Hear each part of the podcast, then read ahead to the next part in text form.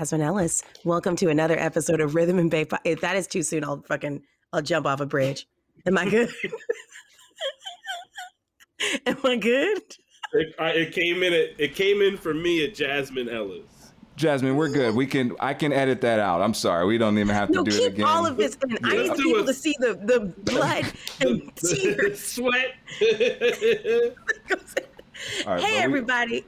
It's Jasmine. If you're wondering what the hell you just heard, well, it's another episode of Rhythm and Bay podcast.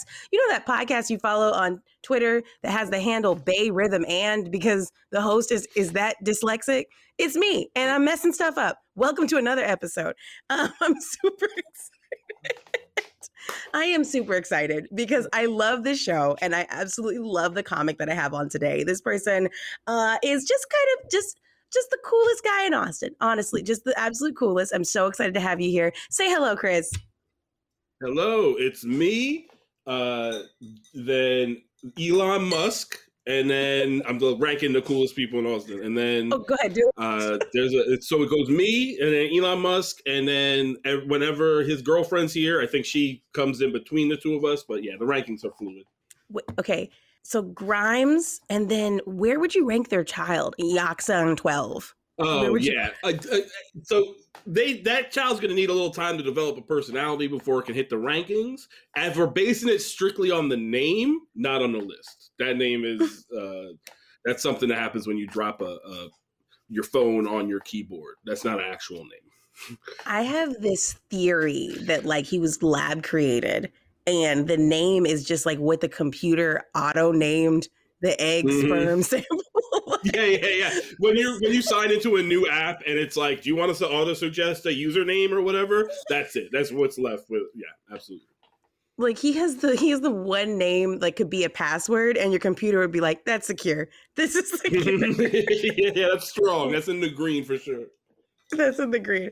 Oh my gosh. So today I'm just, you know, it's awesome to catch up with you. Um, how Mhm. how have things been? I feel like it's such a strange thing because like beginning of the pandemic, you I did your podcast, which is super fun. If you guys haven't Mhm. listened to it, it is a what, what's it called? A Dear, Dear Abby or what's it Bad advice. Bad advice with Chris Cubis. Uh, we answer advice column letters. It's super fun. We're not smart, so the advice isn't great, but it's a fun podcast, so you should give it a listen. It is such a good listen. It's one of my favorites to listen to when I'm on a plane, and I just love the uh, the the general consensus is usually um, these questions are stupid and you people need therapy. Um, yeah, yeah, yeah. For the sure. last time we did that, it was like Communication early, and therapy is basically what's going to help you.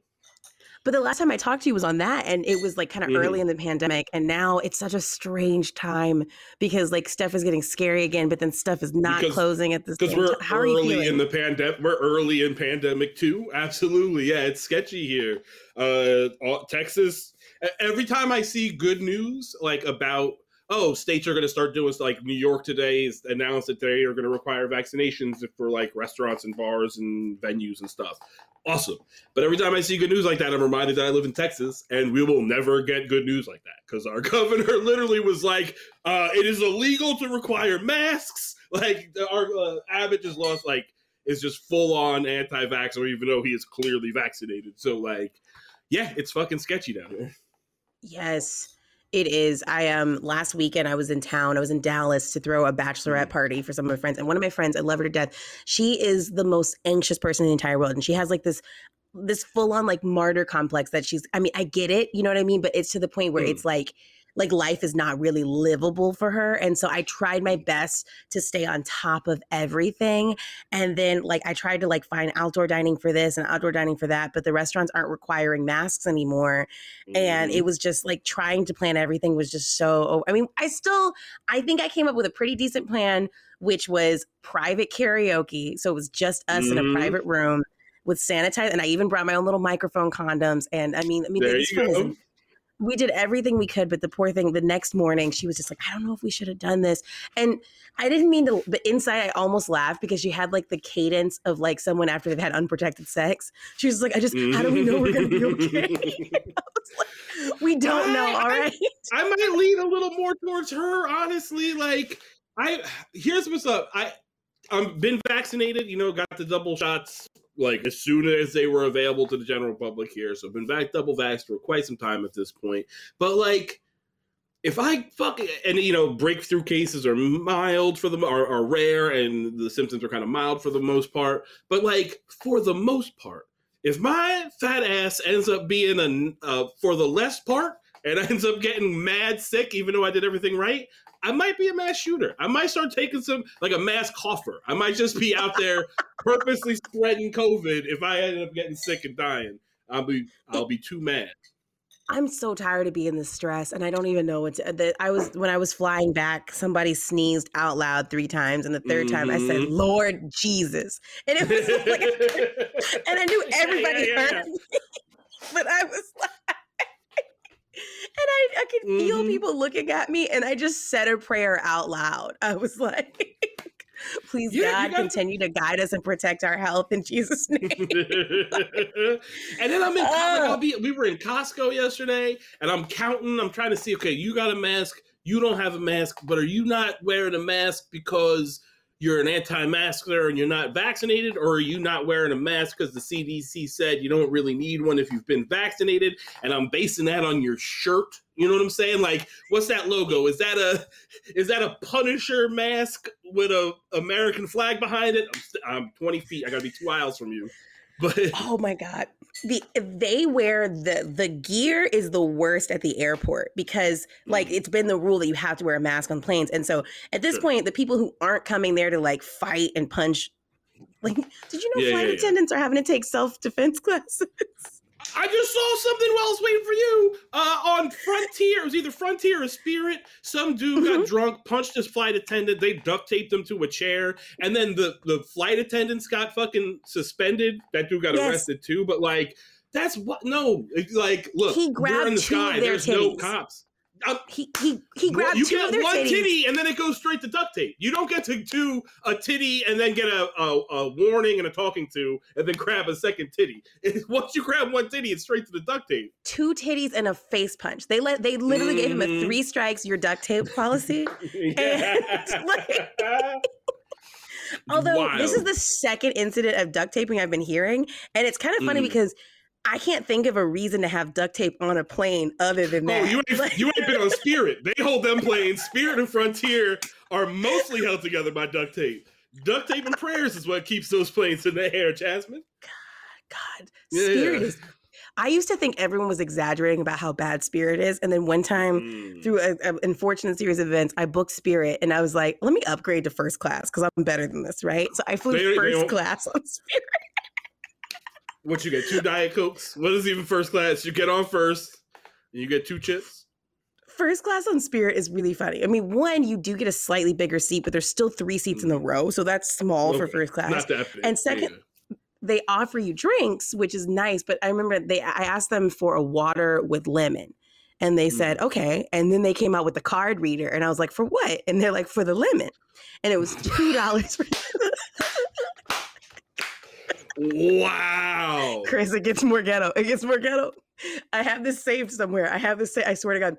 So mm-hmm. the lemon in question here was mm. a little packet labeled truly lemon and it was lemon flavored powder it had to be i was gonna say it's for it's crystal light for sure that's some yeah. fat joe shit you ever see fat joe he used to be that you used to watch him in interviews when he was starting to lose weight and he'd just be dumping fucking uh, like crystal light powder into like booze. Like it was just wild. So yeah, I'm not shocked at all that that spirit brought out the fucking the miso. What is that mio squirt for your lemon? Yes, and it was the tiniest. I was like, wow, wow. It was. No, that it is was the only a... the, the only diva esque thing I've ever done was been like getting booked somewhere where they were flying me, and I was like, no spirit. No spirit, no frontier. You got to put. I need a seat. I need a plane where like my seat goes back. Like, and I need to yeah. not be looked like a, like a lunatic for asking about that. Like, uh, yeah, you got to put me in a real plane. Yes, and it's the only airline where, like, you know how sometimes they do that little sales pitch to try and get people to sign up for credit cards. Mm-hmm. They, this is a short flight, but they yeah. did at least a 15 minute presentation. Like every flight attendant was in. It was so prepared. Mm-hmm. Like, and they're like, yeah, man, how did you get that wonderful seat today? Did you sign? And I was like, no, I just paid extra. And they're like, Wouldn't you rather have become a, a Spirit Airlines member? No, I won't do this. And I was the worst person to call on. Never I this was like, again. yeah. I'm not doing this again. Y'all charge me for living. Yeah, yeah, yeah. No, I would much rather pay the thirty dollars for this upgrade than get into like twenty percent credit card debt with whatever bank is backing the front. I'm assuming it's Russell Simmons' uh, prepaid Visa card or whatever that's backing them cards. Oh my god! If they, I've never. If next time I buy a it was like- Spirit flight, if there's an option for Rush Card, I'm gonna do Mhm. Yeah, yeah, And, like, yeah. and the- for EBT. And then you click You Baby this- Phat versus Phat Farm. Like which one? yeah, yeah, yeah. You know what? Absolutely. I was while we're on the topic of famous New Mm-hmm. Yorkers, because I was I was torn. Okay, so what we're doing right now, and by the way, if you guys are new to listening, if this is your first episode, um, hi, welcome. Well, the way we do the format of the show is each episode I go into a music lesson. This is our off the record section where we talk about controversies. I'm talking paternity scandals, messy contracts. But right now, our focus for the majority of the summer is going to be Rhythm and Bay goes behind the murders. Bum, bum. I should have got a sound effect here. you gotta Um, get that law and order. Yeah, yeah, yeah. Yeah. It needs something. So I was kind of torn on which murdered musician to talk about today. But you know what? You Mm. brought up New York. So I think that is a sign. We're going to go with uh, Mr. Brooklyn himself, Biggie Smalls. Mhm. So, Chris, do you mind sharing how old you are with the with the with the I'm pod? 42. I was in high school when Ready to Die came out. So like yeah, Biggie is like in my my up like I grew up with that for sure. So you grew up. Uh, would you say you were a fan of Biggie? Were you like? Did you enjoy his music a lot? Absolutely, absolutely. Because yeah, because Ready to Die is what? When does Ready to Die come out? Which is his first record that comes out. Fucking man, I don't even. It's got to be ninety four ish. Me get it. It's mid '90s for sure, right? Yeah, '94 comes out, and Mm-hmm. I I, sounds right. am living in upstate New York, uh, but like, so a couple hours north of the city. But Biggie was everywhere. That first record, Juicy, was just playing everywhere constantly. So, and then to like. You want to say you grew up with him, but what is it? Two records? You know what I'm saying? If you're gonna count, you if three if you count posthumous stuff. So like, uh, as much as you could say that, but yeah, definitely a huge fan of Biggie. It I was a Biggie guy crazy. over a Biggie over Tupac always. You know what? I don't know how to explain it, but I could call that on you. I don't know why. I just I felt like you were a big. Well, you're from New York, but I don't know why. Because just I was just like, there's an energy to Biggie guys versus Tupac guys. I feel like Biggie guys will. A Biggie guy will like cuss you out, but a Tupac guy will write you a letter to cuss you out later. And I, I think so. I think what happens here is Tupac has too much. He went to like the Fame High School. You know what I Mhm. mean? He was like a, High, yeah. uh, yeah. He was like Tupac was LaGuardia. a real, uh, yeah, yeah. uh, But Tupac was like a real, like sensitive artist guy. Uh, You Mhm. know what I mean? So like that's who he is, and then he develops the you know quote unquote character of Tupac over the years to you know be uh, uh, to channel that creativity. Whereas Biggie is just a fat dude from New York who likes to talk a lot of shit, and you can kind of uh, you can kind of it, it's not that you have to be one or the other, but you you tend to fall into uh, those are two very divergent paths to fall into. You're either like a guy that wants to do musical theater, or you're a guy that wants to talk shit on the corner or on the back, sit in the back of the school bus and talk shit. Uh, and I definitely lean towards the the shit talking side. uh, as a correction, real quick, y'all, it was Baltimore School of the Arts where Biggie, Ah, uh, where. Tupac went to school Tupac with yeah. Jada Pinkett, which you know is uh, one of those things that just it never dies. It always comes up every time people bring up marital stress with Jada Pinkett and Will Smith. They're like, "Well, I mean, her true love died." Like it's. I love the mellow. I Mhm. love how we're all in their business ever since that stuff came out. But yeah, um, I think Biggie also is someone who writes like there's there's a I mean they're both clever writers, but there's certain comics that I think not sorry, not comics rappers who write with more punchlines, and those tend to be the comedians I bring on. They tend to prefer them, so that's always uh, fun to talk about. absolutely interesting. and and that is very much the difference between biggie and tupac in my head whereas like tupac is like he's writing it's not gonna say, i don't want to say he's writing better songs but he's almost writing more m- melodically even with his Mhm. like sort of delivery it's a lot of da da da da da because he he's kind of sing-songy in his delivery where biggie is, is a little more straightforward it's complicated in the wordplay but then it's also like punchline punchline make metaphors like for sure more i, I Yeah. I can definitely agree with that. So let's talk about obviously since we're putting the focus on behind the murders. This was one of the first Mhm. ones that people were like, "Are you going to talk about Biggie and Tupac?" Because it's the biggest. But we're going to put the Mhm. focus on Biggie for now. Although you can't talk about him without talking about Tupac. So let's take it back, thanks to History.com, and take it back to the original day that this is announced. Rapper Notorious B.I.G. is killed in Los Angeles accident or not accident. I'm sorry. I was, I was going. This is not an accident but I was I was going for like a um, intense '90s reporter voice. Um, rapper Notorious B.I.G. is killed in Los yeah, yeah. Angeles. Uh, so March 9th, 1997, Christopher Wallace, aka Biggie Smalls, aka the Notorious B.I.G., is shot to death at a stoplight in Los Angeles. The murder was thought to be a culmination of an ongoing feud between rap music artists. I just love that at this time there was so much need for detail because Mhm. the belief is that the general audience does not know who they're talking about. Like, Sure. but which is this is a- insane. I mean, I guess I guess if the general audience is like people my age's parents, then maybe. yes, But like anybody, if you're like at all uh, like in your 20s, I'd say probably even 30s or younger, you knew exactly. you couldn't get away from this. The East Coast West Coast quote unquote rap feud was like on the cover of Time magazine. It was everywhere. People magazine. You know what I'm saying? It wasn't something that was like just for hip hop heads. It was. Mhm. But when it's funny when you read these like news stories and how they're focused on like what what like middle aged middle America white people, know, they're Yeah, just yeah, like yeah. Chris. are- you familiar with Christopher Wallace, perchance? Um, yeah, yeah, yeah, exactly. oh man, you know what's so funny too? I dated this guy in college who like swore up and down he was the biggest Biggie fan, and he was he's Mm. Just he's one of those like white rapper type guys who just like really needed everyone to know how cool he was, you know. And I remember we were in the car and I was listening to an old school station and they were playing Juicy Fruit, which is the sample Juicy comes from. Mhm. And he Yeah. stops it and goes, What the hell is this Biggie remix? Ooh, ain't nothing like snitching on yourself. It's the best. He would always be like, "Oh, I had all black friends growing up in Baltimore, and this, that, and the other." Like, Mhm. just need like it's like, ooh, if you didn't know Juicy was a sample, like maybe you just play with didn't the- know that hip hop used samples. Like, what world did you think these were original compositions? Particularly in like the '90s and that era when it was just uh, Puffy, like essentially taking the instrumental of the song and putting a bass beat behind it. Like, they weren't very subtle samples either. You know what I mean? oh yeah, yeah, yeah, yeah.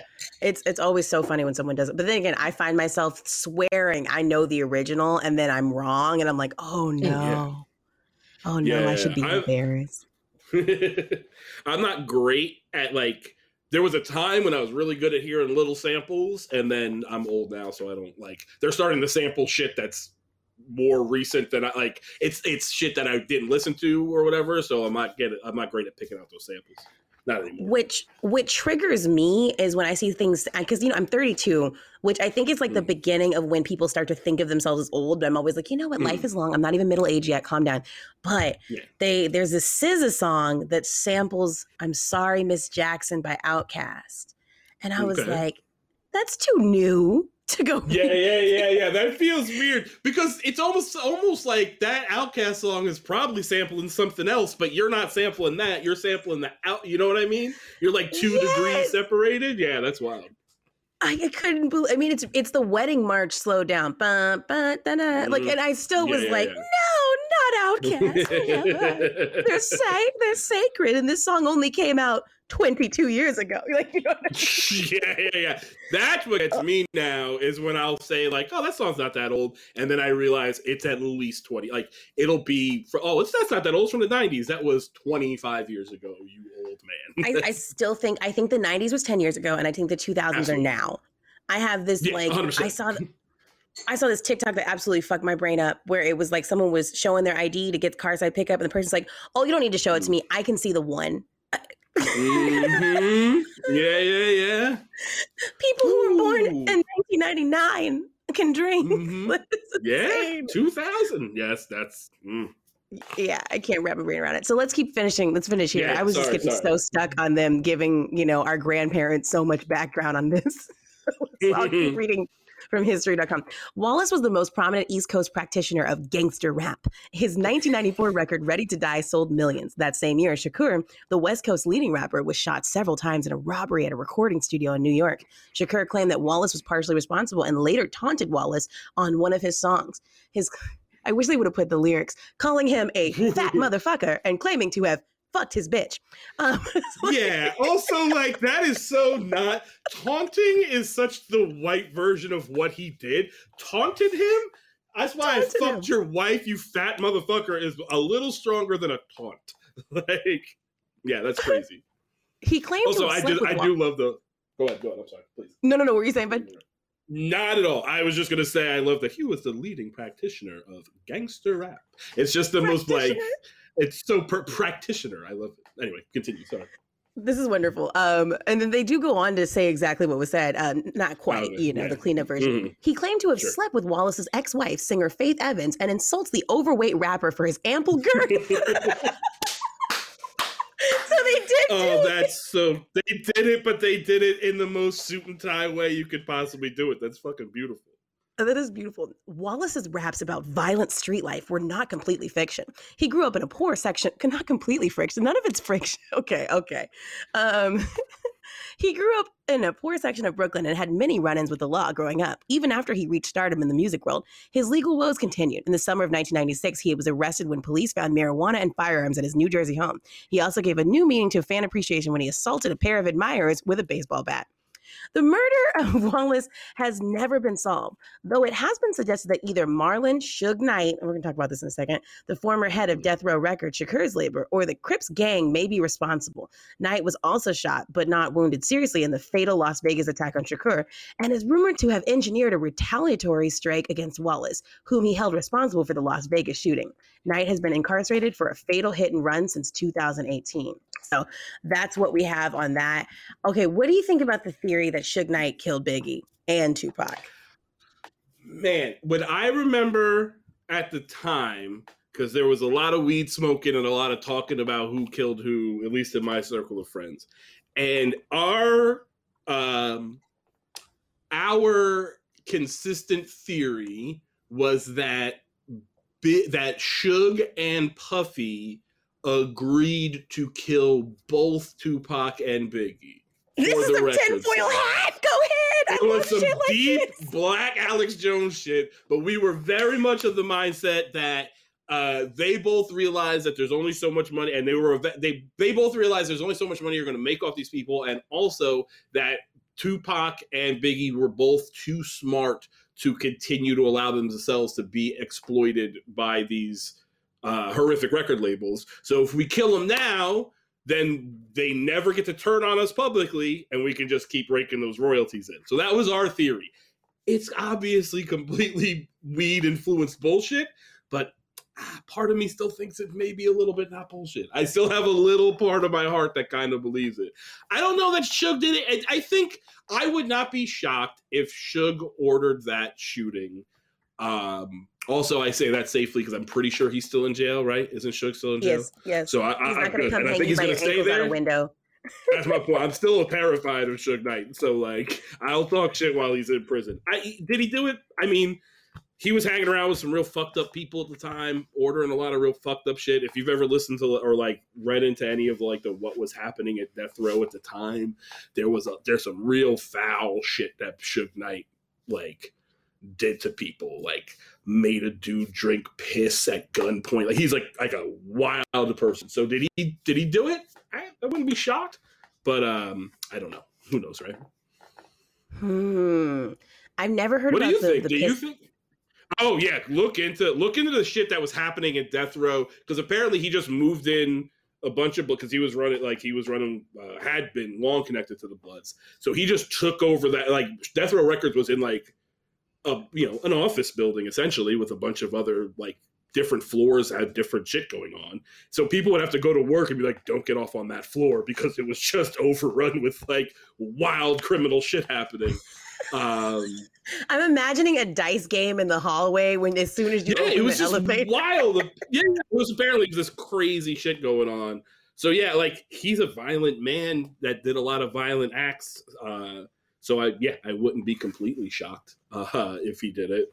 we think of of Suge Knight as the more violent one, but he's the one in jail. So like Diddy could be like the ultimate mastermind. Like your Diddy's idea also- of the There's some wild Diddy stories too with him fucking hitting people with wine bottles. He shot up a club with J Lo was with him. Like This Diddy is was not a Diddy was not also was not like averse to violence for sure. It is so funny because I feel like in the years after that, he's really created this rebrand of himself. And I think of him as like this softer, cuddly rapper, kind of in the same sense that like I'd be forgetting Jay Z killed somebody. You know what I mean? Like it's just. I'm like, oh, that's Yeah, yeah. Little husband. They had a fight back then, but she made some lemonade and they're good. You know, like I Mhm. just these people Well, had so- lives. That's the thing with hip hop. So uh, So much of that era and a little earlier of hip hop is like. Ice Cube was like the scariest man in America for a minute, and now he's like, you know, everybody loves. He made like, "Are we there yet?" You know what I'm saying? Like, or or Snoop Dogg. Everybody, Snoop Dogg was on trial for murder because he murdered someone, got off of self defense or whatever, but like legit killed somebody, and then now hangs out with fucking Martha Stewart and everybody fucking like your your mom thinks Snoop Dor- Snoop is like adorable. You know what I mean? Yes. Yeah. Yeah. It- it- time Yes. heals all time heals all wounds, I guess. You can remarket anything. You can remarket anything. You can Mhm. repackage anything. And I will say it is kind of interesting because you pointed out something that I kind of in my mind because I was like seven or eight when this happens. Um, when when Biggie and Tupac are no, I'm younger than that. I'm six, five or six years old. I in my mind, I thought I, I think of them as having these huge um like musical discographies because they've like they just they're they're hits that you hear all the time. Like everyone Mhm. knows them. They're so ingrained in the fabric of hip hop music. And I think it's possibly Absolutely. because they died, you know, we just like mourn them by listening to them more and streaming them more. And it's so funny because I didn't realize like how short their lives and careers were. Like when you think Yeah. about like they've been they've been dead longer than they were alive. Like they died so young. Yeah, I mean. Biggie was what? How old was Biggie when he died? He was a baby. He was like twenty five. He was a baby when he died. I'm gonna confirm that real quick because I just don't want 24 years old. uh, yeah, yeah. Wow. Twenty is he twenty three? He was he Uh, was 24 when he died. Twenty four. Born in 1972, died in That's 1997. a, that's a. I mean, obviously it's not a child. You're an adult, but like that's a, you're a you're still a baby. You're not a. You haven't gone through so. You haven't really gone through so much of your life at that point. Like he's 24. Has he bought a house? You know what I mean? Has he had? There's so many like adult things that he hasn't done. Um, Mhm. at that point in his life. Like he's such so young, and, and Tupac wasn't like. I mean, I'm 25, assuming slightly one year older. Yeah, yeah, not much, right? So yeah, they're they're still Yeah. babies to me. So crazy to think about. Like that's uh, that's what a Mhm. huge impact they made in such a short amount of time. That is kind of For insane to think about. So my crazy con- I have- I have a theory. Okay, my Okay, crazy theory that I loved for so long was that Tupac is secretly alive and just like living sure. in some island. I would love when people would surface with the Tupac pictures, but they haven't extended the same. And I think there's a comic who has this point that's like nobody believes Biggie's still alive because he's fat. Like they just assume that like he would have died anyway by him. this point. Yeah, yeah, yeah. Even if he lived through the a heart- shooting, that's the diabetes would have got him. Even if he made it through the shooting, for sure. Yeah, people think that. So I don't have that. I just I feel like there were too many people who would be invested in Biggie still being alive. Like you know what I mean? Like I mean he had he had some of the most beautiful women in hip hop absolutely in love with him. You know, like Little Mhm. Kim and and and Faith Evans. Like there was just so many people invested in his life. I'm hundred percent certain Biggie's dead. I don't think I don't think Puffy did it. Puffy slash P Diddy did it. I don't Mhm. but your th- your friend's little pot smoking theory kind of makes a lot of sense Mhm. because I will say, you know, Puffy made some money off Biggie being dead. Like even, but like before his body was warm, he was in the desert with a flowy white shirt on, thinking of the days. Like, yeah, yeah, yeah. he got a hit out of it, a chart topping it. Mhm. And it's also kind of like I think we conflate their music a lot too, because like Diddy's not a good rapper. But you think No, of him and then you think of so many greats. You think of Mase and you think of Biggie and you think of this like empire around Diddy. And so it makes you think he's a great musician. He is a great salesman of musician. He's a great businessman. Absolutely. Yeah, Yeah, yeah, but he's for a- sure. And he knows how to like find talent and who to hire to write for him and who to hire to produce his music. But yeah, he's not a. I don't. I have never thought of uh, Puffy as a particularly creative person. He's just a really ruthless businessman. Yeah. Yeah. Ruthless. Did you ever watch the show The Band? Oh, uh, making the band, absolutely. That shit was hilarious because also like nothing you made them do. There's occasionally there's like a reality show where it's like, okay, we're gonna put you through some crazy contest, but that contest is going to show some skills that you may need in this uh, desired occupation you're trying to do. Right? You want to be a chef? Okay, we're gonna. You're a home chef, but we're gonna make you cook in a restaurant. That's probably outside of your fucking wheelhouse, but it is something that chefs have to do that fucking making a band, it was always like, oh, go walk across the Brooklyn Bridge, go steal a cat, go do whatever the fuck. And like none of that has to do with music. None of that was ever about like make actually being in a band. Yeah, it was wild. Straight up fraternity hazing. Like the cheesesteak Yeah, that's episode. is exactly so- what it was. Yeah, yeah, yeah. A hundred percent. It was hazing, Oh. that's for sure. So we got our theories. There's quite a bit of conspiracies. I'm checking some different things out online, and most of them Mhm. focus around Tupac. There's so much more lore about him being alive, which is so messed up. People are just like, nah.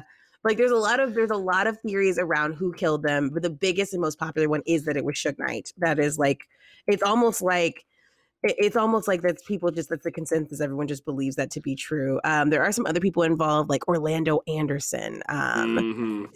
Are you familiar with that? A little bit, yeah. I've gone down the rabbit hole a few times, and there's been a few documentaries, so like uh, I'm a little familiar with some of the the sort of bigger uh, suspects, I guess. So that's And like also, how but maybe the cops. There was that detective. I can't think of his name, but uh, yeah. So there's a lot of weird tie-ins like that. yes, the LAPD. This theory ties in with Suge Mhm. Knight. LAPD officer Russell Poole, who was a lead investigator on Biggie's murder, accused other LAPD officers of having connections to Death Row Records and Suge Knight, who he thought planned Biggie's murder. Poole believes that Knight had Biggie murdered as revenge for Tupac's death. He was ordered to stop his investigation on the case and retired in 1999. Poole died in a heart attack in August 2015 while he was discussing the case with LA County Sheriff homicide detectives. At the time, he is he was working on a book about the murders. Ooh. And then there's the Puff Daddy theory, which has a little bit like of legs. There's a lot of people involved in that. Um, they say that they say that he hired gang members to shoot Biggie. Uh, and Hmm. Diddy's former bodyguard bodyguard believes those allegations. According to retired LAPD detectives, Biggie's mother, Voletta Wallace, believes that Puff Daddy and Suge Knight are responsible for her son. Okay, so Biggie's mama agrees with your weed circle from the 90s. Mhm. Yeah, I'm telling you, it makes sense. There's some logic there. Just the ver- just the idea that like I do think eventually both of the like Tupac and Biggie would have seen through all that horseshit. Because even then, there's quotes of Tupac having said like, "We're just trying to sell records. I don't, I don't hate." Biggie or whatever. I'm just this is all about selling records. I think they would have just seen through the horseshit. They would have realized that they're both being taken advantage of. And now, is there if you're Puffy and you have Biggie uh, in your roster, and he's the most one of the most beloved artists of the time, and then he turns on you and publicly goes, "Oh, this guy's been ripping me off." There's no coming back from that. But if he dies before you get it, before he gets a chance to do that, ooh, you can stack up them sympathy dollars. You get to uh, make that Sting song with that white shirt. You don't get to do that if Biggie's mad at you. So yeah, I think there's some. Uh, it's a more interesting. I, I treat it like Bigfoot. It's a more. I don't necessarily believe that Bigfoot's real, but I want to. It's a more interesting world. So like, it's a more interesting world if Puffy did this shit. Yeah. The theory that they're still alive is funny though, because the people who have claimed it, like I'm seeing a it's, it's seeming like like middle-aged white people on vacation. And so I'm like, did Well, you yeah, see yeah, just people, or you did you just see saw some- a black. You saw a black dude, and I also think the part of the reason people still say Tupac is alive because there's a lot of you can just see a there's a lot of dudes that kind of look like Tupac out there. He's just like a a like a, a, a kind of handsome black dude. Biggie is a very uniquely unattractive man. Like he isn't ugly. He's got a lazy eye. There's a lot of Yeah. distinct features to Biggie that is like you don't run into that often. So I think white people just saw a skinny black dude in a like interestingly tied bandana in Cincinnati somewhere, and they were like, "Oh shit, Tupac's still alive." Also, I can blame the uh, the terrible mural artist of Los Angeles for that because they probably skewered his face so much. like, if you were to ask, if you were to ask someone to draw Tupac from memory, they would draw Kobe Bryant. Like, I, I cannot tell. I've lived in LA for six months, and every I cannot That's tell so Kobe funny. Bryant and and and Tupac apart anymore because these murals Nipsey are Russell so bad lu- out here. Yeah, Nipsey Hussle was lucky he was light skinned because that's the only reason he ain't in that mix too. the next time a light skinned person dies, like, oh man, Yeah, I mean, yeah, if we get enough, you think eventually we'll start to think that Nipsey Hu- Nipsey Hussle and Prince look alike? Why And a lot of Prince murals- a purple suit? Yeah, yeah, yeah. A lot of Prince murals look like MJ, and you're like, what is? And so people Mhm. just like these. all just if somebody's there's no excuse. All right, you have a smartphone, keep it open, glance back at it from reference.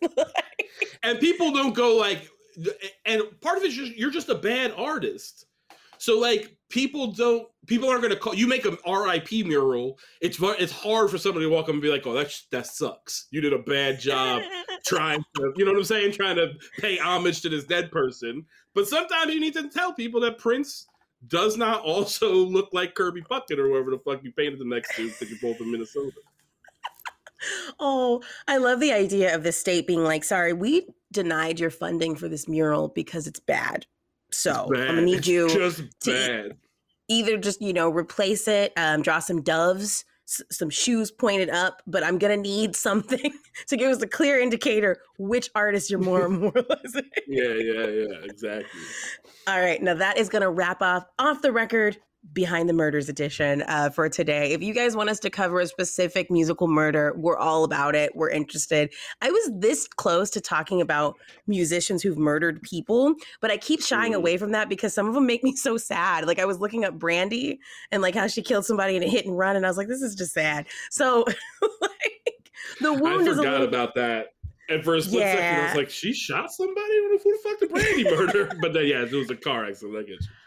Can you imagine if there had been like a West Coast East Coast beef, but with Brandy and Monica, like sixteen year old teen star? Yeah, yeah, yeah. The boy is mine, bitch. Pulls a pistol out. Yeah, yeah. it could have been. You know, I think we tried to mimic that a little bit in like the later two thousands when it was like Ja Rule versus Eminem, or like like you know what I mean. Like there was some.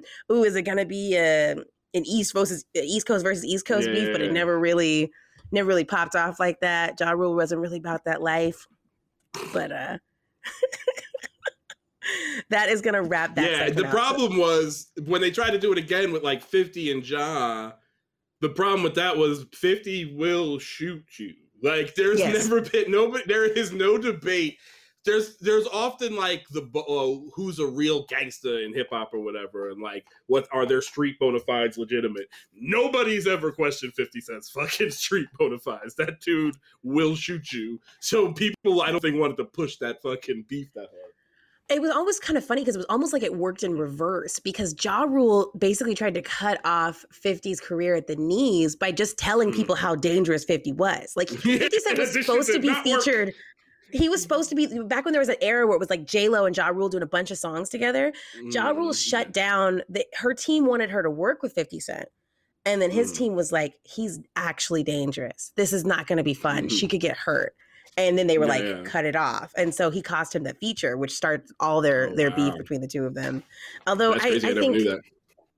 I know Ja Rule messed up and got a lot of white kids stranded on an island with no lunch money. But maybe the best thing he's ever done, quite honestly. That might be the best thing outside of fucking uh that fucking uh oh, what's that fucking good Ja Rule song? Oh, what you do about my baby? The thought alone might break my. What's that song? You know what I'm talking about? Yeah, yeah. I can't think of the song. Go Every thug needs a lady. A lady. What will I do Yeah, yeah. yeah, yeah. It's Yeah, yeah. He that Cookie Monster segment of Uh, music. put it on hot. me. Put it on me is the name of that song. Sorry, I dropped. Fe- I lost- I- I- featuring Lil Mo. There are so many songs where, where the the sing the feature just we completely forget who they are. Like I feel Mhm. like every feature with with we all assume it's Ashanti, but it's not. Like that was Lil Mo. Did a whole career. Absolutely. Yeah, yeah. So every episode, there's funny. at least one artist where I go, "Where are they?" Like you know, a couple weeks ago, I was like, "Where's Mhm. Macy Gray?" Today, the question I ask you is, "Where's Lil Mo?" We gotta we gotta find her. We gotta see what she's doing. Um, but Did you yeah, out that an was. answer to where Macy Gray is, by the way, because you said it, and I was like, "What the fuck is Macy Gray?" She made a jazz album in like 2018. She's still making Okay. stuff. Um, she's doing some fashion. fa- She actually had like some fashion campaigns. She's staying. She's staying under the radar, but busy. Um, has a little, like doing a little bit of the family thing, but she's still Yeah. out there enjoying herself. She's got a little music. Sorry, when you look at Macy Gray, like just the word Macy Gray, the second question is why is Macy Gray famous? So Oh, that's that's Gotta- mean, Google. That is a mean Gen Z. question to ask. Gen Z be asking the meanest fucking question. You know, someone under 25 is responsible for changing the Oh, yeah. results of what you and also, why? Like, if you don't even know who Macy Gray is, what is prompting you to even ask that question? Did you watch Spider Man Two or whatever, where she shows up in the parade, and you're like, "Wow, why is that lady here?" She's in one of them. Maybe. movies. I don't remember which one, but like, you know what I mean? Like, if you don't know why she's famous, then what are you googling Macy Gray for? She's not around. She didn't like feature on uh, uh fucking Beyonce's record. You're like, oh, who is she? It's weird. I don't know. I just I never know. I never know how people get the information, but then don't finish getting the information. That is always- You know, like when Katy Perry had Missy Elliott at the Super Bowl and kids were Googling who's Mhm. Missy Elliott. And I was like, Oof. how'd you get here though? How did you Yeah. All right. So that's gonna wrap it up for that segment. This next segment is really fun. Chris, it's all about you. Are you ready? Okay, I'm ready. Okay, so this is the soundtrack of your life or playlist of your life. I haven't really chosen a name for it, and we've been doing this for weeks. Can you believe it? Um, but what it is is it's all about finding out the songs that make Chris who Chris Cubas is. So, um, do you want to do this? Do you want to go from five to one or one to five, or just tell me how I, you yeah. I don't know. I just have songs. Um, I didn't rank them. They're just sort of um, yeah. I don't know. We'll see how this goes. I, these are very important songs to me, or songs that I think like uh, speak to moments, or we'll get to it. Let's jump in with, and also forgive me for being old. Uh, so so these aren't going to be the hottest tracks. Uh, Black Steel and the Hour of Chaos by Public Enemy. Uh, Whoa, that is a deep yeah. cut. That is not a super famous Public Enemy one. It's not even a super famous Public Enemy song. It is maybe my favorite Public Enemy song. I am. Uh, this is speaking as uh, someone who has a Public Enemy tattoo. Uh, Public Enemy was a very formative band for me. This album Really? is. This is off of "Takes a Nation of Millions to Hold Us Back," which comes out in 1988. I am. Man, they love long titles. Comes out. Oh yeah, for sure, absolutely. um, and they would continue to do that for a minute or some long ass subtitle or whatever. Uh, Apocalypse 91, The Enemy Strikes Black. Like that's, you know what I'm saying? They just love, love doing long shit like that. But uh, what I always, so this album comes out, I'm 11. I probably don't hear it till I'm 12. I doubt I heard it right at 11. But my parents were always, I, I like to say they were strict but cool when it came to like music or that I was allowed to listen to or movies that I was allowed to see. In that, like, if there's a parental advisory sticker on it, I wasn't right away allowed to get it. That was something to be like, oh, that's you know, that's grown folk or whatever. However, Mhm. they would always let me make a case for shit and then they would either listen to or uh, if the album had like the lyrics in it they would read the lyrics um, and then kind of make decisions. So a band like public enemy um, while it had a parental advisory sticker on it and it did have a fair amount of profanity in it they were like oh these guys are doing something. This isn't gratuitous or exploitative. This is like smart music that's trying to say something. So they that that would override like an r rating or a parental advisory label so at 12 i was allowed to listen to this album that's probably not for 12 year olds but fucking spoke to angry little fucking 12 year old chris cubans Uh, this song, Black Stealing Hour Chaos, is about a uh, conscientious objector who's supposed to be drafted into the uh, to the army, and he refuses to go, so he's sent to prison. He has to break out of jail. Uh, it is a uh, it features sample by Isaac Hayes. There's a piano sample on the song from an Isaac Hayes song called Hyperbolic Syllabic Sesquedalymistic off of Hot Buttered Soul, which is one of my father's favorite records. He used to play it all the time. So it was that Oh, wow. thing where like I could if I played this, he'd hear it and be like, "Oh, I know that" or whatever, and it was like a it, it just sort of I grew up like 88 rap is crap is still like a, a very uh, prominent sentiment, you know what I'm saying? Um it just was like that was the world like rap hadn't t- become the predominant form of popular music like it is now and has been for the last couple decades. In 88 it's still like it's becoming popular for sure, but it's definitely like a I don't want to say niche is too small, but it's definitely like not the you know the mainstream at that point. Oh yeah, it Um, was socially acceptable to hate rap, kind of the same way people Yeah, would say I like I like everything but country. People would say I like everything but Mhm. rap. Now if someone yeah, says that, I'm just like, did you say MAGA? That's what I heard. You're like racist. you know, yeah, I heard racist. I heard I heard the N word. What I heard was you call me uh, call me the N word. Yeah, Yeah, for I sure. That's like- exact, and that was a personality. To hate rap music was a personality. You know what I mean? Um, Mhm. But to, to have that sample that my father could, and even that, like he was old, and rap music isn't for old people. But he could hear that sample and go, "Oh, I know this music. They're building off of this thing that I like, and oh, maybe there's something here." So it was a very, very important track to me.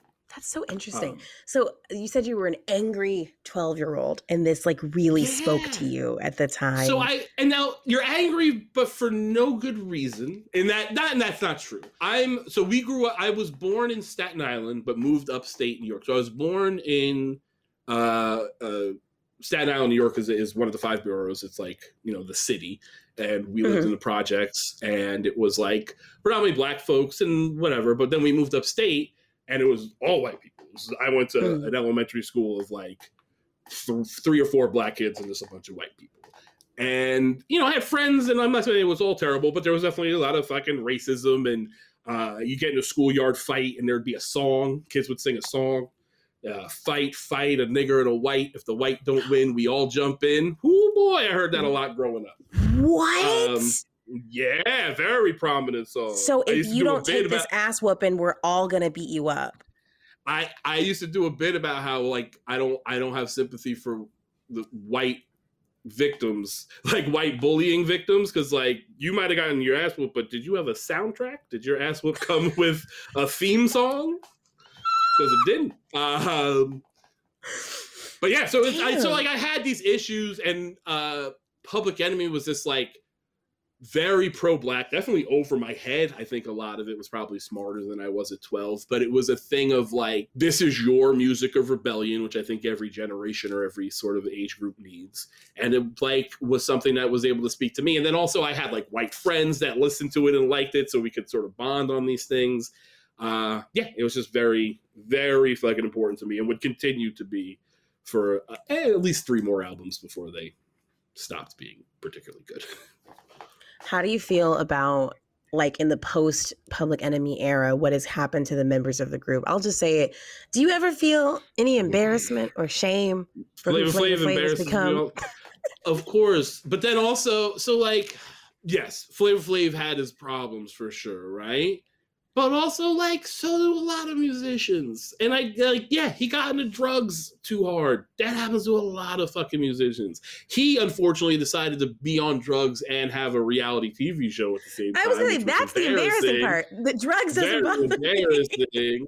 Um, but then I'll hear shit like uh, I was doing a festival in Las Vegas, and I guess he lives out in Vegas, and I guess every year he just goes and buys a shit ton of fireworks for the Fourth of July, and then just has like a crazy fireworks display that's like not professional. He doesn't hire people to do it; he just does it himself, and he constantly has to like move it around because the cops keep trying to shut him down. But like that's some Flavor Flav shit. And then you find out Flavor Flav is also like a multi instrumentalist and can play like 50 instruments. Uh, I've seen him live a few times, a couple times with a with a live band, and he did that. And Flavor Flav would do that Prince shit of like go to the guitar, solo on the guitar, go to the drums, play the shit of the drums, go to the piano. Oh shit, you didn't think I could play the piano? He's a very interesting, if troubled person. Is he Mm. embarrassing? Yeah, sometimes. But fucking, you know, I don't know of any other than the fact that he's got like a bunch of different baby mamas and a bunch of whatever. I don't know, man. He'll he's. I hope he figures it out. Probably won't, but fingers crossed. I just think it's I like- funny I- that there is there's a whole generation that just does not know the impact he had on hip hop and like not him individually, but also Public Enemy, like what there as a group, and they just know him as the guy with the clock dating all these Mhm. desperate women.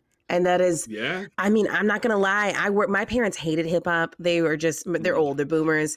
And my Yeah. dad is one of those people who just like he he hates hip hop and brings it up all the time and thinks it's like great fodder for conversation. And the last time he did, he said something about I can't stand when I hear that Jay Z doing da da da da da. And I'm like, Father, Mhm. he's 50 years old. Your peers. Yeah, All right, Yeah, this is yeah, not what a young man.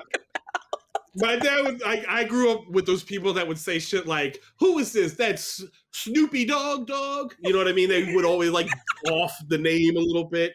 That's just and it's like, come on now. That he's a grandfather. He like coaches Pee Wee football. Can we just move on from this nonsense? So you called yourself old earlier when it came to like you like what your Mm. songs are gonna be. Do you find that you like hit a specific wall where you're like, okay, this is where I stop. This is where stuff is gonna be too. Uh, this is where I'm done. So I try not to, but Mhm. it takes work. I will very, I could very easily just like go to my Spotify and just hit some like 90s backpack playlist and walk the fuck away and be very comfortable listening to that for the rest of my life. I try not to. I try to continue to listen to stuff. I am at the point where I think a lot of my best opinions are God bless him. Like, this is not for me. You are not making music for my 42 year old ass, but I wish you the best. I try not to be the like, oh, back in my day, we they knew how to rap. Like that kind of shit. I try not to say. Um, I'll give you an example. Lil Nas X, God bless him. I hope he makes a billion dollars and I hope he makes people mad. I hope he gets gayer. I hope he continues to just make the gayest music he can possibly. I want him to be as like because it makes people so mad, and I just hope he and he kind of had been like continuing along this like you look at the uh, Montero video and an industry baby or whatever, and he's making these like big gay statements, and I hope he makes a hundred more of them. I hope he makes all the money in the world, and I hope he makes. Uh, uh, homophobic black people and homophobic white people angry until the end of time. I will never buy a Lil Nas X record. It doesn't. got- It's not popping in on my Spotify. I ain't going to the concert. Have you It's listened to me. Industry Baby? I have not because I know who I am. It's I'm not for me, and it's fine. I bet it's good. I bet it's good. eh, couple. No, okay, you have to hear it. I bet here's the thing. I bet it's good. Uh, That's my point, though. I don't put myself in a position to speak ill of things that aren't made for me. You're not Yes. making music with my 42 year old ass in in uh, in mind, and as such, it's not my place to speak on it. I can't say this is bad or good because it's not me. It's not for me. Uh, so Lil Nas X, do what you're doing. I'm gonna keep my old ass over here. I'm gonna put. I'm gonna wait till, uh, I don't know, like fucking not even Jay Z because I'm not listening to that either. But like, I- I'm gonna find like I'm waiting for like Talib Kweli to put up another un uh, record no one's ever listened to, and I'm just gonna listen to that again. Or like, I just East Coast bar shit. I like like uh like Young M A is probably as fu- like that's she's still working, but she does the type of rap. I music like Young I- M.A. You know what I'm saying? But she does East Coast punchline heavy bar like grimy New York rap, which is what I that's my wheelhouse. So that's what I'm Yes. gonna listen to. If you keep making more of that. I like that pun, especially. Speaking of which, I love that that's my wheelhouse. And the next song I'm going to bring up is Paul Simon's "Me and Julio Down by the Schoolyard." Thank you. That's song song number two. Why that song? My mother. So my father's uh, black and Hispanic. My mother's white, Irish, Italian, Norwegian, a bunch of white shit. Um, she didn't really listen to music much. It was weird. It wasn't like, like my father had a huge record collection. Would listen to uh, a lot of jazz, but a lot of like old soul records and that kind of stuff. My mother was not like a music person. I can think of like four artists, and she would just maybe listen to those. She put she listened to a lot of like talk radio if we were in the car, she would just put on like the oldie station. She wasn't a music person like that. But boy, did she love Paul Simon. And she, like, that was one of those artists that she would, like, put, oh, oh she would get Paul Simon CDs and put them in the, and the same, she had it on a tape. And then when CDs came out, she got it on CD, same shit. But that was, like, her, she loved it. Uh, so I heard that song that song just reminds me of that of that growing up and just like if my mother was around cleaning or uh, you know taking me somewhere in a car or whatever it was a good chance paul simon was playing so i have a, a like a nostalgic appreciation but also like that shit goes that music is fucking like it's good. It's catchy ass music. So just a catchy song that reminds you of your father, who was a great like reminds jazz lover, collector. Reminds me of my your, my mother. Yeah, my mother more so than my father. My father listened to Graceland. That was his Paul Simon banger. Um, mm-hmm. That was an album that was like weirdly super crossover because like you can call me Al's video would be on MTV, but also my parents own that record. Uh, but yeah, my hmm. mom for sure. My mom for sure. Paul Simon all day. So I love what you were saying earlier too about them kind of uh, uh, with the parental advisory sticker, still trying to give mm. you like some grace, but then letting, and then you got to. I wonder if like learning to advocate for the material you took in maybe helped you later as a comic. Because I'm just imagining a little twelve year old version of you being like, "Here's why I need to hear this. That's absolutely that's very true. But also I think what it did more so was allow me to think in the mindset that art can be provocative and profane while still having value. You know what mm. I'm saying? There's a difference between so like even you like I grew up with NWA, right? And a lot of their stuff has value, you know, for sure. But then a lot of it was provocative and profane for the sake of, you know what I'm saying? A lot of like just like dirty for the sake of dirty.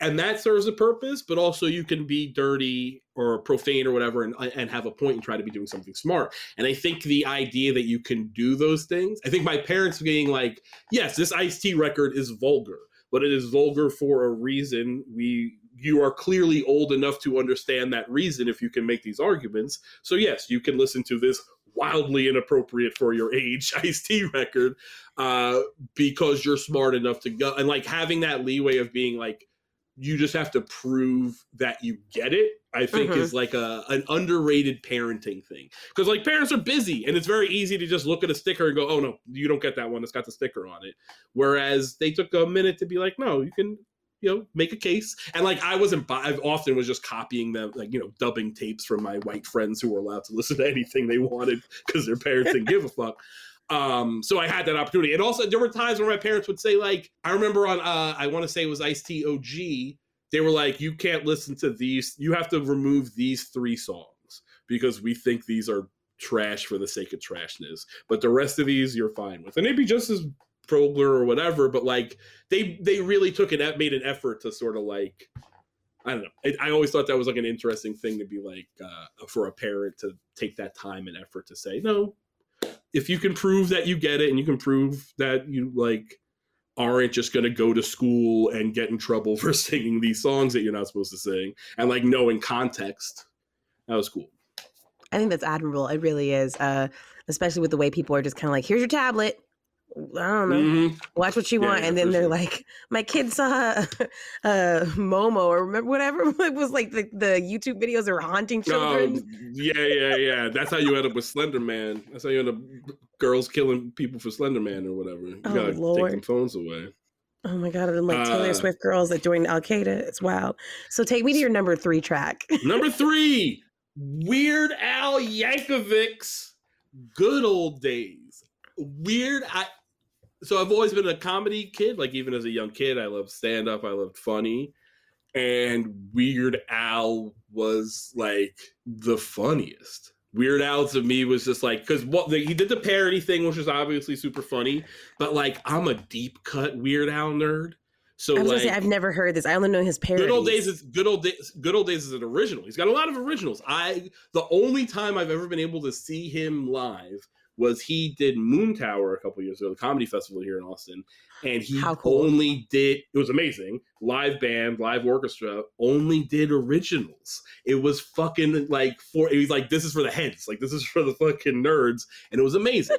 and Good Old Days is a incredibly dark, incredibly weird song for Weird Al Yankovic Um, where he's it kind of sounds like a James Taylor song. He's singing about like his little town that he grew up in and the ice cream shop and the barber or whatever. But then each verse will take a crazy turn where he burns down the general store and bashes the store owner's head in with a hammer and then he sings about the good old days it's it's dark and weird but it was this thing for me as a kid whereas another thing of like my parents didn't give a fuck if i listened to weird al. He's the safest thing in the world.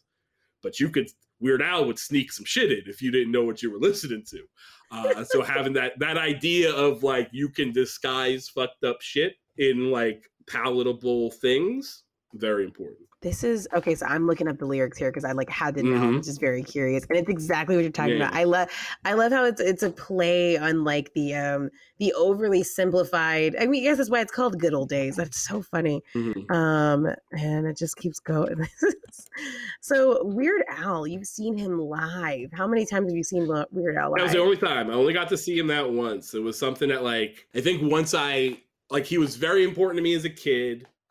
And then you kind of fall out of that. I think once I'm going to shows, if I hit like say I'm going to see bands, I'm uh, you know, too cool to go see Weird Al. I'm, you know, 16, I'm gonna go see, you know, some hip hop band, some punk rock show or whatever. Um, and then I didn't really have an opportunity to see him until, you know, a few years ago. So yeah, that was the only time I got to see him. I was made a very uh what is the energy like? It's beautiful. It's kind of like a bunch of like if you ever been around non-toxic nerds, nerds can be very toxic when it comes to their fandom. Like Yes. around Star Wars nerds or whatever, they can be like gatekeepery and terrible. But like this was the just it's at the it was at the Paramount, right? So it's like you know, thousand people, fifteen hundred people, whatever they fit in that theater, of like deep Weird Al fans. Because again, he's not doing uh, Fat, he's not doing Eat It. It's all the it's only doing originals. So it's deep nerds who like this one thing and are just very excited to be around other nerds who also like this one thing. So like everybody's like turned, oh, he's playing us. Oh shit, you know the words. Everybody's just having like the most fun in the world. It was it's perfect. It's amazing. That sounds like I'm just wondering. Like, I mean, do you, do you dance at a Weird Al show? Like, do you? I mean, I didn't see a ton of dancing. This didn't seem like the crowd. That was so. It was more about sort of sitting down, and you might stand up and clap every once in a while or something. But it's more about just sort of listening and appreciating and, and laughing and having a good time. I I am gonna show up and twerk at a Weird Al show. Just just no, people would be irritated. You're in the way of art here. You're in the way of art. so that sounds so cool. It's it, this has been a very interesting mix. We've got uh, Public Enemy, Paul Simon, and Weird Al Yankovic. So I'm seeing a little bit, a little bit of all the things that kind of. We've got some angry music, some more serene music, and then just weird for the sake of weird. I looked up these lyrics and I was like, this is this oh, is super wild. dark. Yeah, yeah. It's like a yeah. It's it's but it's that weird. But that's also a thing I like in comedy when you can take a really dark subject matter and make it funny in a way that's also not. I think we get too much now. People there's too much like how do I say this? You you can take something that is super dark and make it funny in a way that isn't meant to like hurt one particular group of people. There's too much comedy now that's like, oh, I'm going to talk about racism. No, you just want to say the N word. That is a Yes. different thing. You know what I'm saying? That's not the same thing as you making a dark subject funny. That is you just like embracing offensiveness for the sake of offensiveness. And while this song at its core could be this Weird Al song could be pretty offensive if you think uh, if you think about these like murderous lyrics, but they are also just like they're not at anyone's particular expense. The humor is in the turn. You know what I mean? Mhm. The humor is in the oh, the beginning of the song is a very serene, simple song about nostalgia that takes this drastic turn into violence, and that's where the humor is, as opposed to just hammering home the violence for the sake of the violence. I think there's a lot to be said. Man, I'm thinking. I never thought I'd be talking this deep about Weird Al, but I do think that is a. Uh, I think that's something that is sorely missing in a lot of like. Not that there aren't fucking brilliant comics doing those things. It's just like Yes. getting washed over by the you know Tim Dillons and your whoever. Fuck, I shouldn't name names, but whatever. I don't give a fuck. I okay, in all caps, Tim Dillon is a problem. that Yeah, will be that that'll be the That's pull the name quote. of the podcast. We're gonna call this Yeah, episode yeah. Chris Cubas names names. Pri- We're gonna call it Chris Cubas gets beef. Um, Yeah, yeah, yeah. I'm kidding. I'm kidding. No, I think know. you're making some awesome points about just the change in. I, I- there's that's a great thing about with what Weird Al usually does is there usually isn't a, a lot of intention for harm, but more like Right. the humor of like this is a crazy thing to say, isn't it? As opposed Mhm. to isn't it crazy that I can say this? I think sometimes Right. some comics have this attitude of like um uh, uh, can you believe I'm saying this? And it's like, well, why are you saying it? Is it because you genuinely think it's that- funny? I used to say that Louis C.K. would write certain jokes like he would start with the N word and write backwards. He just he wanted to say the N word and then would write a joke that he thought would allow him to say the N word. His whole comedic persona is look at what I'm getting away with as a 42 year old fucking man, which is a child's thing. That is something a child does. A child says, "Oh, look what I'm getting away with." Not look what I'm doing that subverts bigger ideas or has you thinking about something. It just like, hee hee, look at me. I'm so naughty. That's like, I guess that's, I mean, that's a type of comedy, but I don't find it interesting. Yeah. No, I think you're 100. You know, you know what? Ugh, ugh, I'm just gonna say this. It frustrates me so much sometimes with with Louis C.K. because, like, you know, obviously he's a terrible guy. But you know what? A, a broken clock's right like twice a day, so he has one of my He's absolute he's favorite bits. Fucking jokes. Absolutely. There's no denying the man. I grew up loving Bill Cosby. I can no longer listen to Bill Cosby. Um, That's just the way that is. Uh, but and CK is different because obviously he's not one of the worst serial rapists of all times. We're talking degrees here, but like even if we're just looking at his comedy, I think a lot of it is like very very funny, and then a lot of it is just like I don't know, annoying. I, I not annoying, but just like you lean into the worst aspects of white of I don't want to say white privilege because that's too easy, but of like of like white white Entitlement. white entitlement and white oh i'm so it's so hard for me of white of white self-perceived oppression. You know what i mean? The idea of like oh i'm not allowed to say the n word well watch me. I'm gonna say it. And like you didn't say it you didn't like say it in some way that like changes anything. You just said it. You got away with saying it awesome good for you man You know, you just Anyway. pointed out this whole like, I can't believe I can say. Okay, so my favorite bit by him is about is about dating violence, and it's so smart. And he Mm. says like, like for a woman, dating is the most dangerous thing you can do. Imagine if the only people you could date were half bear, and you had to convince Yeah, yeah, yourself, yeah. well, sometimes this bear. Well, I just thought about it, and I was like, I was always like, what an insightful thing for a person to say. It's crazy that he's a predator, and then I was like. It's he loved getting away with saying so. So it's like, can you believe me, a Mm. predator, just said that women then- have a hard time with predators? yeah wild Ugh. yeah Uh, Mm. Fuck him. Anyways, um, Next song, Weird- Sam Cooke, A Change Gonna Come. beautiful. Oh, I was this close to talking about Sam Cooke, but I wanted to do more Mhm. research, so I, I gave it the the time it really, really needed. Talk to me Sure. about why a change is gonna come and the impact that song had for you. So it's not even so it's kind of uh, tied into a specific memory, but uh on a larger scale, Sam Cooke is my favorite male vocalist of all time. If we think purely just a man singing, my I don't know that there's a man with a better pure singing voice ever than Sam Cooke. Just my personal opinion. Completely agree. Uh, but I had I was in Boy Scouts as a child, and we had our annual fundraiser was a uh, pie sale. We would make and sell pies. And my father worked for the post office, but he worked in so we lived upstate New York. He worked a couple like an hour and a half away in New Jersey, um, and he would always sell a shit ton of pies at the at the post office because he worked at like the like a processing plant. So there was like a few hundred employees, like a big, it wasn't like a local post office, like the, the, hub where all the mail would go. Uh, so he would all go and sell all these pies. And then I would have to go uh, make, help make the deliveries when the pies came in. So one year we're driving and we were listening to a radio station I cannot remember. And they were playing this like retrospective on Sam Cooke. And it was like you know, they'd play a song and then they'd interview somebody who was like tied to the song, or they would play a song and you know, talk about the cultural impact. And it was, I don't remember the radio station, but I remember them playing the song and it was a friend. I'd heard Sam Cooke a lot, but I'd never heard Change Gonna Come before. And it's such a, it's so beautiful and sad.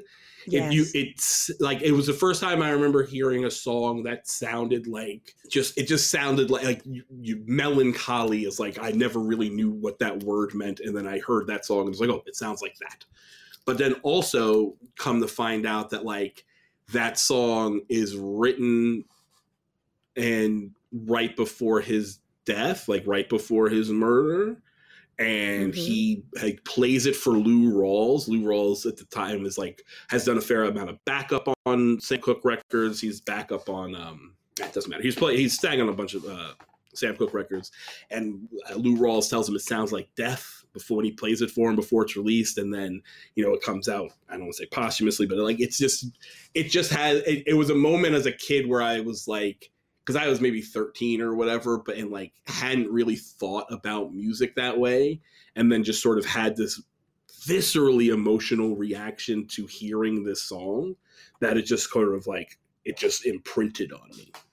If that makes sense. Mhm. It's not funny. Melancholy is a It's not a funny thing to say, but just a beautiful fucking song. And then Yeah. James Taylor covered it on the West Wing, and I've never been angrier in my fucking life.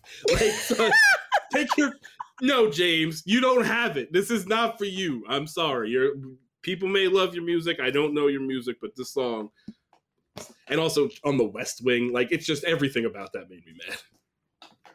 Oh, oh, not a good choice. I the original's amazing. The, the um, it does not need to be changed in any way, shape, or form. And you you nailed it with the word melancholy, which is a feeling that I think as a child we don't fully understand because it's like as a kid your understanding of sad is I'm sad because, and Mhm. it, you have a reason and it's a fixable thing. And melancholy is a deepness. Um, but I think it's really Mhm. great too the way he beautifully alludes to just the general state of systemic racism that's going on Mhm. and things and like it's And a change I- will come but things are so much bigger than me i don't know if i'll ever see that change is what i what i feel for when i read this A hundred percent. That's absolutely that. Like now knowing that. So at the time, did not get that. Like I'm, you know, 13. That went way over my head. This was just like Mhm. a man singing this beautiful song about his personal sadness. Um, and like hearing them talk about his murder and like there's the lines of like I go to the movies and I go downtown, you know, Yes, they tell me line. don't hang around and he goes downtown in this murder to the seedy hotel. Like there's these moments and I'm like hearing these like them talk about the song.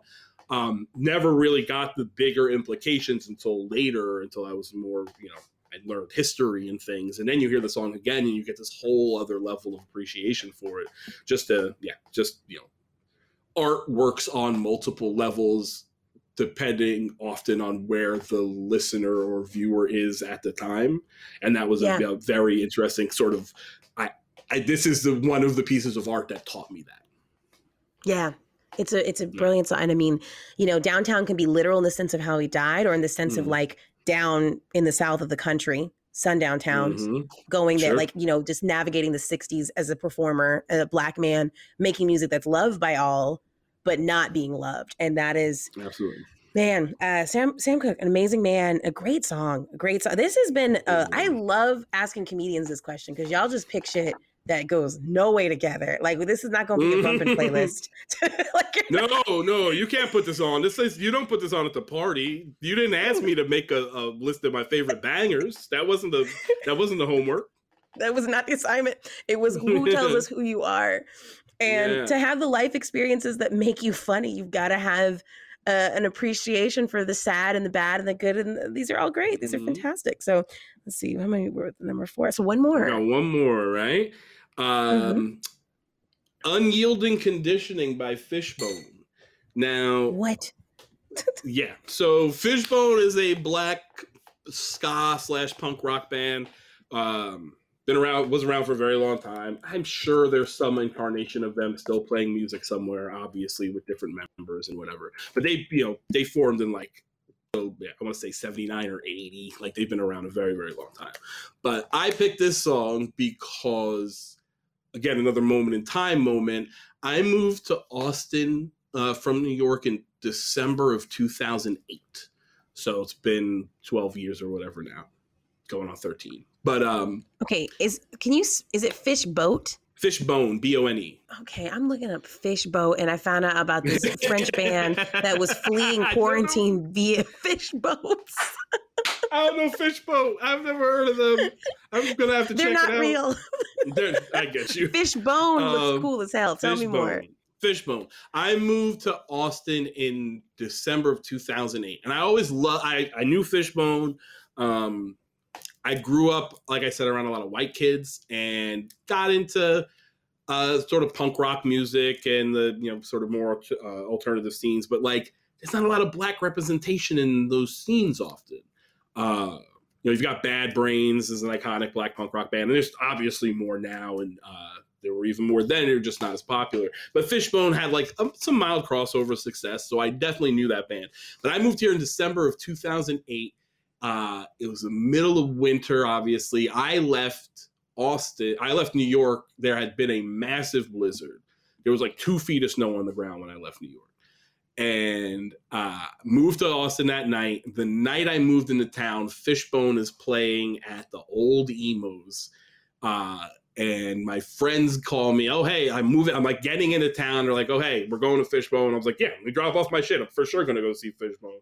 Uh, tickets were like 10 or 15 bucks or whatever.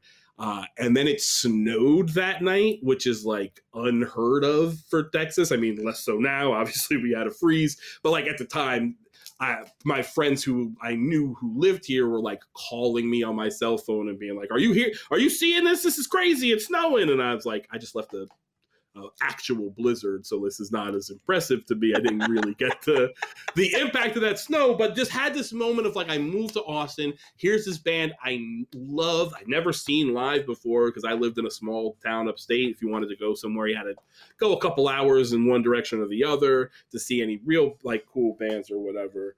Um, and the night I moved to Austin, they're playing for like ten dollars, uh, a very short distance from where I lived, and my friends are all going, and we get there and like know the bartenders and shit, and I it was a moment of like, okay, Austin's gonna maybe be pretty cool. It was that moment of uh of like having it, again, it's just like a, a moment in time, but that night has stuck with me for like you're moving to a new town. I'm moving to Texas. I'm fucking Texas is fucking just a scary place to think about.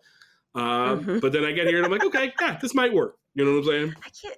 It's so funny because I'm so spo- like I can't imagine thinking of Texas as a scary place because I just like was born there, and then I am just Sure. imagining like you think like everyone's got a gun, a horse can trample you at any Mhm. moment. Like I'm just imagining like what. I Like, was less scared of the horses and more of the racism, but okay. uh, yeah, you, you know, you hear about Texas, it's not necessarily uh, talked about in the most welcoming tones. Um, I, my understanding of New. York, I thought Mm. all of New York State was SVU. I thought the second you got off the subway, you were stabbed and put behind a dumpster. Like, Absolutely. it's that nobody people are it's very easy to just think of like whatever media represents a place as, you know what I mean? And New York is very much that, even though most of the state is like farmland, everybody just assumes New York City. And Texas, I don't know, I know Texas from fucking movies. And even at the time, I don't know that there was much you know, we're talking pre Friday Night Lights or whatever. There's not a ton of like TV shows that just Dallas, but I didn't fucking watch Dallas. So like, I don't know shit about Texas. I know uh, oil and racism. That's my only two things I could think of when I thought of Texas. So I was scared. But then I get here and it's like, oh, this is a major city with like cool people and like whatever. Yeah, it was. it's a, kind it of was a- funny. it The, the states fun. that get notorious reputations for being racist are sometimes the ones that are the most diverse. So people are Mhm. like, oh, Oh, man, yeah. like Texas is full of black and Hispanic and Asian and all kinds of other people. Like to me, the most racist places I've been have been like Iowa and stuff, where people are like, oh, it's a Oh, super nice. Midwest. And I'm like, um, I was followed in a Walmart. like, yeah, yeah, no, a hundred percent. But it takes getting to those places to learn that. You know what I mean? yes. I moved to Mhm. Austin having only been to like whatever four states around New York. Like I had never really been anywhere until I moved to Austin. Uh, and having moved to Austin and then doing comedy and then getting to travel and see the country, you go, oh no, Boston is way more racist than Texas. Like Boston's one of the most racist places I've ever been in my life. Or Boston uh, is the like, only- yeah, like you said. Mhm. No. Good. You Like I was gonna say Iowa. Boston like is the the only too. place. Yeah, Boston is the only place that someone has yelled a racial slur at me, and it was the wrong one. So that always like they picked the wrong race. they called me a dirty Mexican, and I said, "Who are you talking to?" I uh Nick Mullen used to have a great joke about Boston and that the only only word that ends in R that those people can pronounce is the N word because it is just the most racist city that's ever existed. Shout out to Nick Mullen. Kayad, nigger. Mhm. Yeah, yeah. They get that R hard. They get it hard. They hit that R, no problem. Yeah. By the way, y'all, I'm fully black. Just so y'all know. Just so you like, you're like, what? No, I'm just, I just, I had to hear how much it doesn't make sense. like, hmm oh my god, hilarious. Okay, wow. So the Fishbone, Fishbone song, that one in particular. Uh, it Condition is a great. Yeah, I remember hearing it live there, and it's. But it is also a great song. It is um definitely like a ska track, but it's real horn heavy. Um, it's uh, it's like I don't want to say it's anthemic, but it builds really well. Like it, like Mhm. uh, it does. It like it it it shows the power of his voice. He's got a very strong voice as well, so that works. Uh, just a great song um, from a great band. I love that. I just want to tell you one more time if you like a good horn heavy, anthemic, makes you feel charged up song, Nas's Industry Baby. I'm just going to recommend it. I'll give it a I'll- listen. I promise you, I will give it a listen. Next time you're in the car, just like you, the, the, the Mhm. horns will just bring you in. Okay, I'm dropping Okay. it. You put me on some new music, songs I'd never heard from one art, and then one of like an artist I'd never heard of. So I'm so excited. This is going to be a fantastic, uh, though nonsensical playlist to listen to. I'm very Yeah, excited about it. That's for sure. So that's going to wrap up the playlist of your life. We have one more little segment, and then I'll let you go for the day. Uh, this is fun. So we call this our kind of uh, our listener letters. It's where people call in and ask us questions, and this one comes to us anonymously, but it's a fun question. It's not an advice question. It's more of a you question. What is a song that morally you don't agree with, but it is a banger? What is a song that you morally don't agree with? Maybe the lyrics are wrong. Maybe it's by an artist. You're like, oh, I can't support this person anymore in good conscience. Oh, But it's there's a lot of those. I mean, unfortunately, there, unfortunately, R. Kelly has made the fucking hits. But like, oh, that is an interesting question. Because like, I'm gonna. I think that's an easier angle. The angle of like, oh, you can't listen to this person's music anymore because they're bad. Um, yeah, you know, obviously R. Kelly comes to mind. He's made bangers. Yes. Michael Jackson comes to mind. Uh, because I know we supposed to we were supposed to have forgotten that he fucked a bunch of kids or whatever, but like still sticks in my head when I hear those songs. But I'm curious, I'm trying to think of a song. I'll give you some time to think on that, and I'm going to share Yeah. mine. So, Please. my favorite song that I am morally opposed to comes from an artist who I wouldn't consider like a moral problem. She's one of my favorite Mm. artists of all time. I'm talking about Betty Wright. Betty Wright is a fantastic songwriter. She's got some great soul songs. Tonight is the night. Uh, you know, um, a clean up woman. All those great songs. But one thing I, I love me some Betty Wright. But Betty was a pick me. She was the type of woman Mm. who would get walked all over in a relationship and do anything to keep a man. And it's no more evident than on After the Pain. After the Pain is one of her most popular songs. And she just talks about how sometimes men gotta cheat and you gotta let them because Oof. after they're done cheating, things get real nice. It's just so great. After they stop That- cheating on you, how nice things are, isn't it? Well, That's I said I'd never and take actually, him back again, but it's a woman's prerogative to change her mind, isn't it? Well, we do it all the time. Don't laugh. You've probably done the same thing too. She was the queen of the talking part in a song, so I'm definitely doing a solid yeah, imitation. yeah, yeah, yeah. Uh, Like, that actually you- is very funny because it makes me think of the male almost version of that song. Isaac Hayes off of Hot Buttered Soul, so album I brought up earlier, has a song called One Woman. And the song, the whole point is he's we're supposed to feel bad for Isaac Hayes, but the chorus is one woman's making my home while another woman's making me do wrong uh, and now I have to decide where I belong. And it's all about this poor man who's stuck cheating on his wife. And oh, the pressure of having to decide which woman I should continue. Yeah, just uh that's your it felt like the male version of that song. So I'm gonna go with One Woman by Isaac Hayes. Because yeah, That don't cheat on your wife. I, I and then don't write a funny? song about while you're the victim in this situation. It's just real shitty. It never goes away. I feel like that comes back every 10 years. There is a full on banger that makes it seem like cheating is just an unavoidable thing. Like, uh, like that Carl Thomas, Yeah. when you love someone, you just don't Mhm. treat them bad. Like, just fuckboy bangers, man. Isaac Hayes might be the that's gotta be a that's gotta be a Spotify playlist for sure, right? Fuckboy Bangers Fuckboy has gotta be out there. These are great, man. Thank you, Chris, so much for hanging out with me today, getting me on some new music from artists I hadn't even heard of. Okay, we're loving it. Where can people find more of you and listen to you and follow you on all the socials? I am at Chris Cubas on all social media. And again, my podcast, Bad Advice with Chris Cubas, comes out every Friday. Uh, we answer advice column letters poorly. It's a super fun, loose little conversation with me and a couple of comics.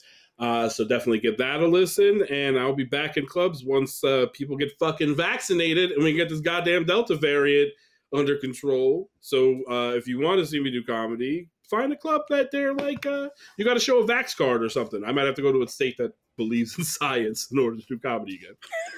God, God help us all. Um, y'all stay safe, get vaccinated, and check out Bad Advice Podcast. And uh, if you're enjoying this podcast, the Rhythm and Bae Podcast, make sure you follow us on Instagram and Facebook at Rhythm and Bae. That's B A E, like the term of endearment. And then find me on Twitter at Bae Rhythm and. They still won't let me fix it. Um, I'm trying so hard. You guys That's have been really amazing. funny. Thanks for listening. And uh, as always, I'm your host, Jasmine Ellis. Keep it smooth.